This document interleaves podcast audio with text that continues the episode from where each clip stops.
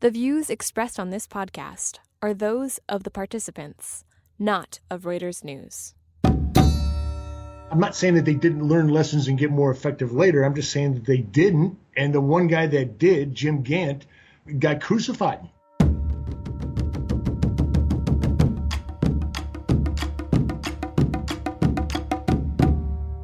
Listening to Reuters War College, a discussion of the world in conflict, focusing on the stories behind the front lines.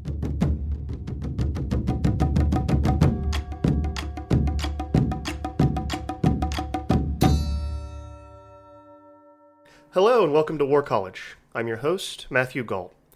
This week we're going to talk about the U.S. Special Operations Forces, the Army Rangers, the Green Berets, Delta Squad, and of course, the Navy SEALs.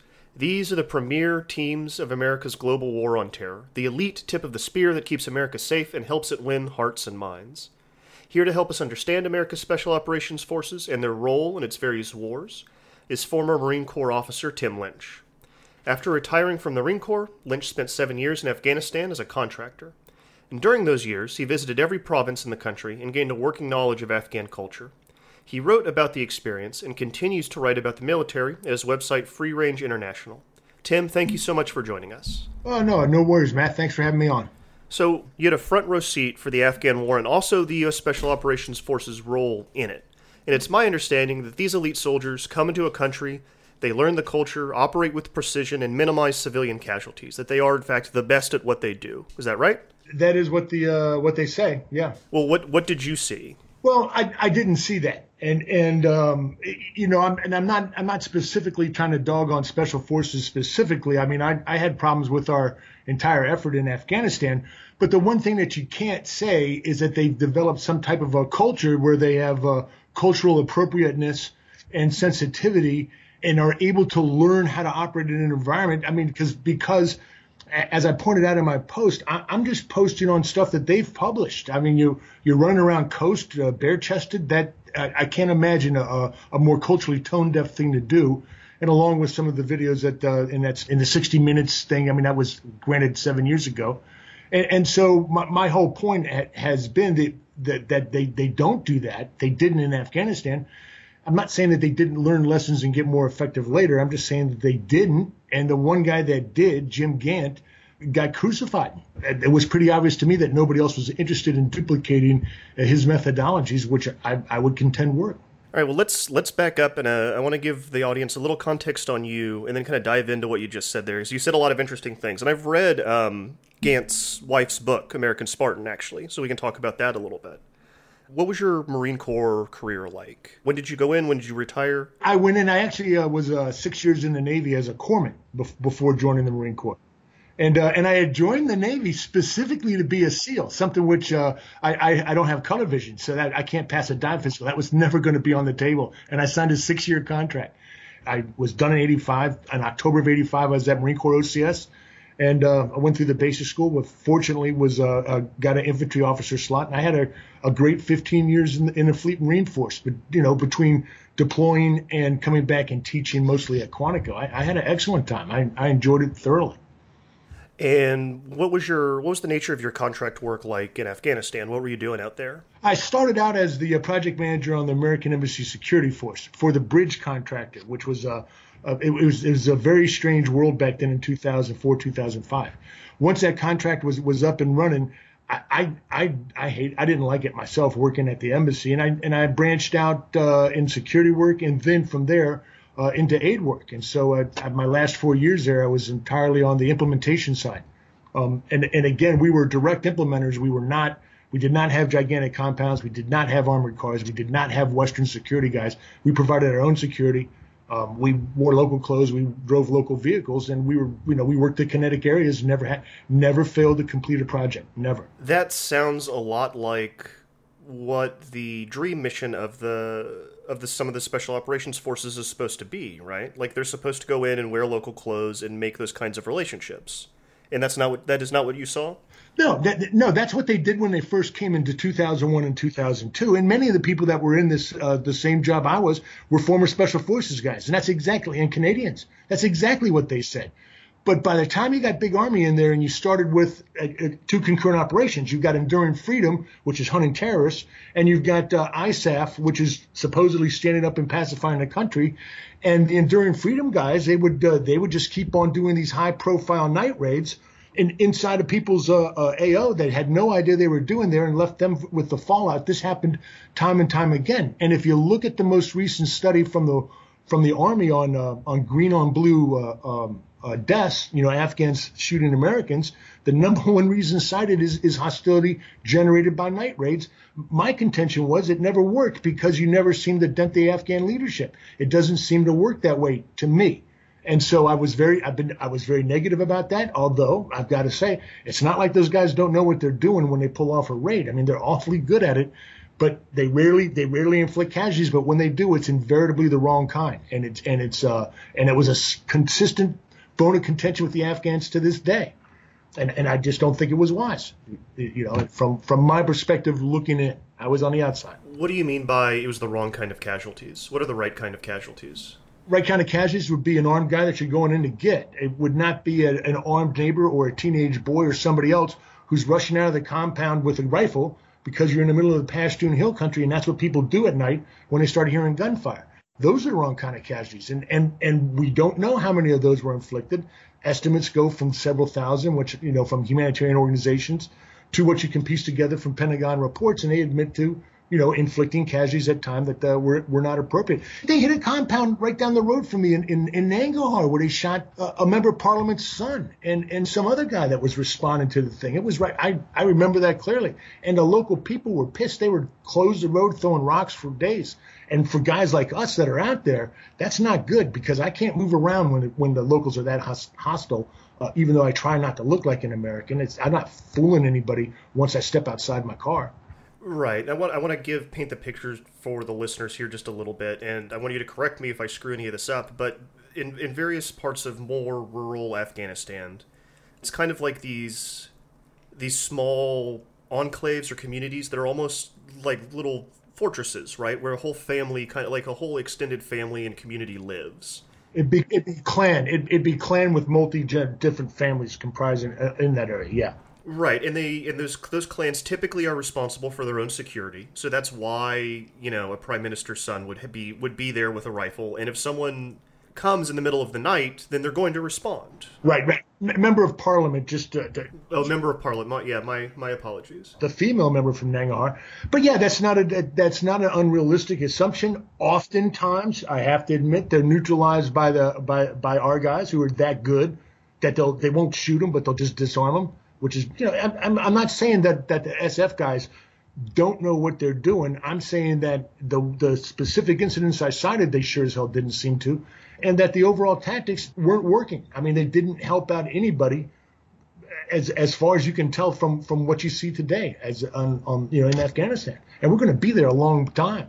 But yeah, that's that's just that that was just my take on it. And so as unpopular as it is to start dogging out SF guys, particularly for somebody that joined the Navy to be a SEAL, that was never going to happen. Um, uh, I, I, don't want to be perceived as, as just like, you know, uh, uh, dumping negatives on these guys. But when they first showed up in the Helmand, they, they offer a reward for former Taliban. And all those guys had gone home and turned in their weapons, right? And the first thing that happens is like the local guys, they like, they just grab two orphans. I'm not kidding you. Teenage orphans off the street of Gereshk and throw them and say, these guys are Taliban. And, and nobody figured that out until they got back to, to, to Gitmo, where I understand they didn't want to leave. They never had it so good. So, so you start with that, and then you start with the raids that happened in Maiwand, uh, in 2003 where, where you're where you're taking out your shooting leaders they're dying in captivity due to uh, interrogation techniques that were inappropriate. Granted all this stuff got fixed. All of it got fixed. But what the afghan what we just said in, in report to congress is we want afghanistan to be where the Taliban have laid down their arms and are sort of cooperating and the level of violence is down. That's where it was in 2003 before we started cranking up the enduring freedom operations trying to trying to get Al Qaeda and high level Taliban guys. So we, I, I don't understand why we did that because it's very difficult to trace. Let's talk about um, Jim Gant then, because I think this really speaks to. I think his story specifically really speaks to what we're talking about, because he had a very. He was a special forces guy. He was Delta, right? Yeah, no, he wasn't wasn't a, wasn't a Delta guy. Um, he had a, a, couple of teams, and and when he was bought back in, just as Petraeus was coming in, right around that time frame, uh, he was given National Guardsmen and I think one other SF guy that he selected to go out into uh, Kunar province and try to live amongst the tribes and uh, and get some cooperation out there. Right. So, di- explain. He he kind of had a pitch. He had written this document about how he thought we should be conducting the war in Afghanistan and how we could win it. Right. Uh, and tell us a little bit about that. Okay, so basically what he was saying is uh, uh, something that is a theme of mine in the blog. He cannot provide protection to the people unless you're there with them you know, just patrolling the, the village at night, going back to the fob isn't working. It was a, a well-worn concept because of the Iraq surge. But he wanted to go into these villages and actually live with them, where essentially he's turning over his safety to his guys to what would be perceived, particularly in Kunar province, as being a, a, a bad guy tribes. And so he, he had built a relationship with uh, with uh, one of the elders, a very powerful elder in the Mohmand tribe. He moved in with the Mohmand tribe had his now wife uh, with him, um, you know, and, and right off the bat, he's doing things unconventional. He he patrols like they patrol. If they don't have body armor, he doesn't have body armor, which in the mountains of Kunar is smart. He dumps machine guns on these guys in the Overwatch position. Is not supposed to do that, but he basically he, he basically goes in with his tribe. He gets so tight with them that he then goes on to go to the Safi tribe in, in Chowkay. This is where the army's been getting its ass kicked for 10 years. Not at that point. Yeah, about seven.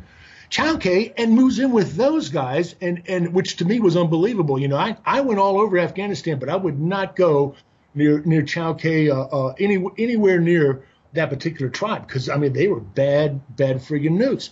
And he goes in there and gets those guys. He has elders from from Nangarhar and from the other side coming in and asking them how they can set that up.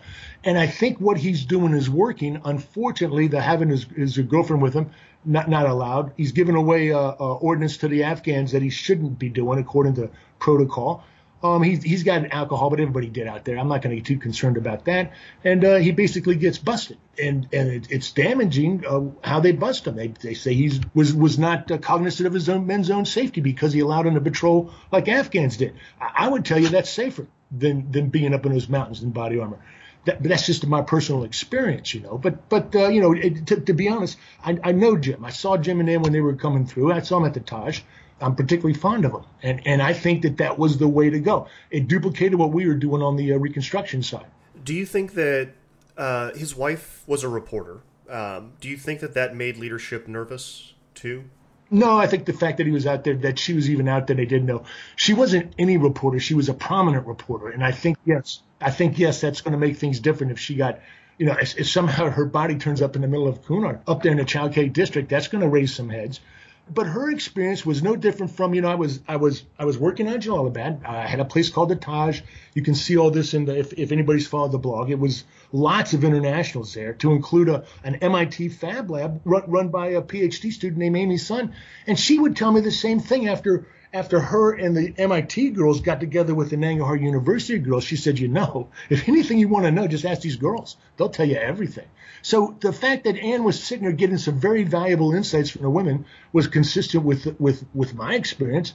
I mean, having a, a females around in the reconstruction business certainly augmented our situational awareness and allowed us to move safer.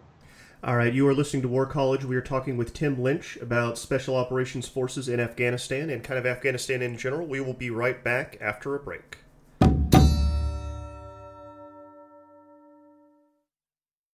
Hello, welcome back to War College. I am your host, Matthew Gault. We are on with Tim Lynch, former Marine Corps officer and a contractor for seven years in Afghanistan. We are talking about Special Operations Forces in Afghanistan and uh, what they're doing right and what they're doing wrong.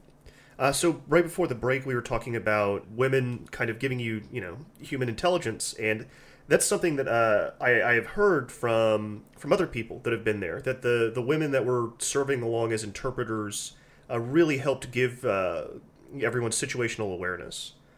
So, is there anything that special operations forces are doing right in Afghanistan that you see? Well, well, the, uh, the the the one thing they've done right is the training of the Afghan commandos, the Afghan special special forces.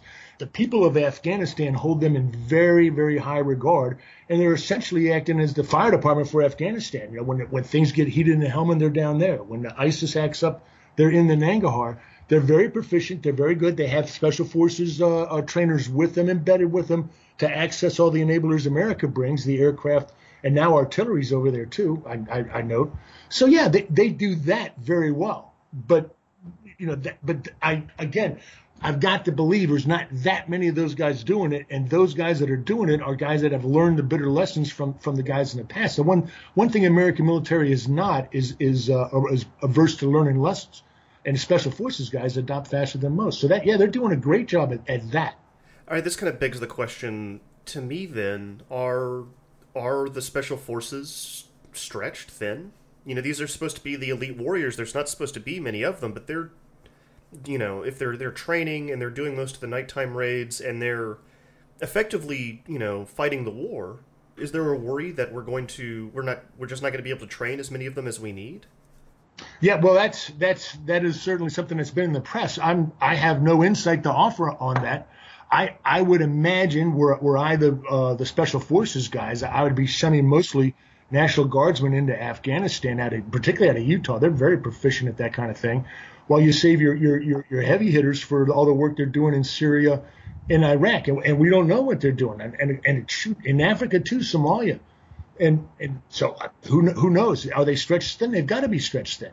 Particularly the support guys, the uh, the Task Force 160 helicopter guys. I mean, they, they can't have a ton of those, but yeah, they're stretched they're stretched thin. So my my point about what they're doing right is with the Afghan commandos because they are stretched thin.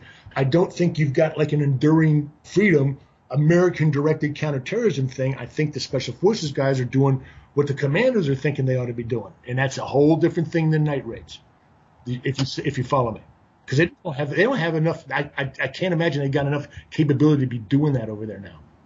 Why don't you like the the night raids? What's your criticism of the night raids? And for years, I would hear from my friends uh, as, as, they rotated in. They're like, Timmy, you, you got to hear the traffic between the local Taliban and the guys in Quetta, or the guys, uh, uh, um, or, or, you know, pick your your Pakistani city, your Shura uh, they're panicking because they're getting they're hammered. And to which I said, yeah, but you know they seem to be gaining momentum everywhere. I'm not too damn sure that that's that's right.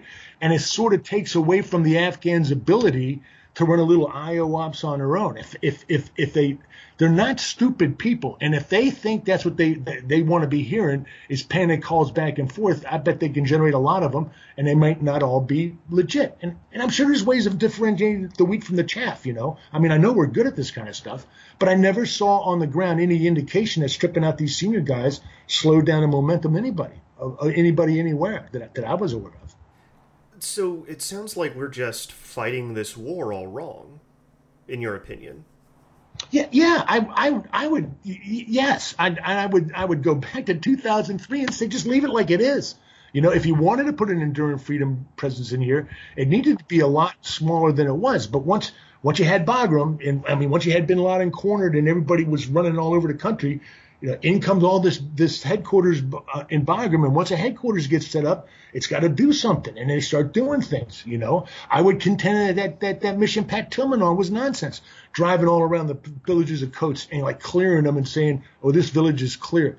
Jeez, I mean, because that that's a basic misunderstanding of what it is you can expect to see and what it is you're going to see, uh, it's, and it's just a waste of time. It's it's it is it's battlefield geometry. It's not focusing on any particular uh, uh, enemy or any capability or, or degrading anybody in any significant way. So, what do you think is going to happen in the immediate future? You know, we're talking about sending 4,000 more soldiers there, right? Right. Uh, that's, in my opinion, I, I've, I'm a long-time Afghanistan watcher. I don't think that those 4,000 soldiers are going to make a huge difference. What's your opinion on that? Uh, well, you've got you've got you've got a good sized training element down in the Helmand. You've got another good sized training element in Nangarhar. Now you've got the 82nd Airborne flying in artillery and quick response units. Okay, so now you've got another battalion that's going to be sitting uh, uh, out there in, in, the Helmand who's just nothing but quick response, which means I think the Marines are going to be getting out. And, and as the 101st Airborne have done in action, obviously, because they, they took Hadjis, they're going to get out and they're going to offer their enablers and try to keep this thing alive under the guise that the longer this limps along, the, the more likely it is the Taliban are going to opt for some kind of mixed power sharing type uh, ending to this thing. You know, the, the, Taliban do not have the strength to win. They're not going to win.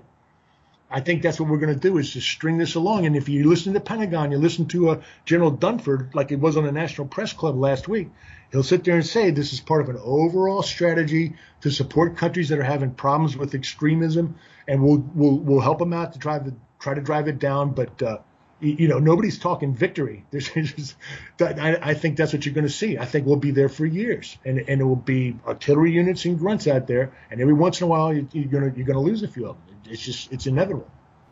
That sounds a lot like what the Taliban strategy is, right? Just stay there and eventually the invaders will leave. It's exactly right. Yeah, but they keep on screwing up like they did with that bomb in uh, uh, in Kabul, that one that went off outside of the, the green zone. They keep on doing stuff like that, and it's and it's just going to be negative pressures. Plus, you got Taliban fighting Taliban in Herat last year, in Gereshk this year uh, Taliban fighting ISIS, fighting Taliban. So there's all kinds of scenes you can be playing if you're going to sit out there and, and, do the weight game. Quite frankly, and, and I haven't always felt this way, but as I as I understand what it is, I, as I believe I understand what it is they're doing, I say the odds are that, that that eventually we can peter this thing out like that. But it's a long haul, and what you can't afford is to get a unit surrounded and annihilated, whether that's a squad, a platoon, I, I, don't think they could do it to a company. But if they if they catch like a platoon or or or and and and and, and wipe them out, that you're, you're going to have a hard time keeping America uh, people there, and that's what they're going to try to do. That that will be the the Taliban strategy. So it's basically keep this thing going and avoid high profile military disasters. That's exactly right. Odds are over time, if you believe the Rand Corporation, odds are you're going to win. What about outside influences like Pakistan? people that are lending material support to the Taliban. See, that's that's and again, you, you've got to operate under the assumption, and this is the only assumption I can make, that Mattis and Tillerson and, and, and Dunford, they know what they're doing. It's not like they don't know, right? Everybody knows. The question is, is what are we going to do, and, and how is this going to going to go forward? And and it's a it's strictly a diplomatic issue. It's there's nothing on the military side that can be done, right? So so that's that's diplomacy, and we've got to see how that how the heck that shakes out. Because I'm not so sure after all these years of watching the ISI that one hand necessarily knows what the other's doing. I, I think there's factions inside there, and they got problems controlling that. That is my personal feeling. I think you're absolutely right. Yeah, and, and, that's not an original theory. I mean, that's that, obviously, but but uh, but yeah, it will be interesting. But there's got to be pressure there. There's got to be pressure applied. The only thing we have in our advantage is without so much manpower in there, the uh, logistical tail that they've been feeding on now for 17 years is growing a little bit smaller, and, and hopefully one would assume more efficient. All right, Tim Lynch, thank you for coming on War College and telling us about Afghanistan and America's Special Operations Forces. We really appreciate it. Hey, no, I appreciate you having me on. I, I have a great day. Thanks a lot.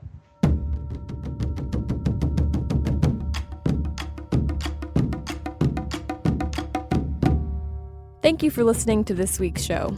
War College was created by Jason Fields and Craig Heddick. Matthew Gault hosts the show and wrangles the guests. It's produced by me, Bethel Habte. Thanks for listening.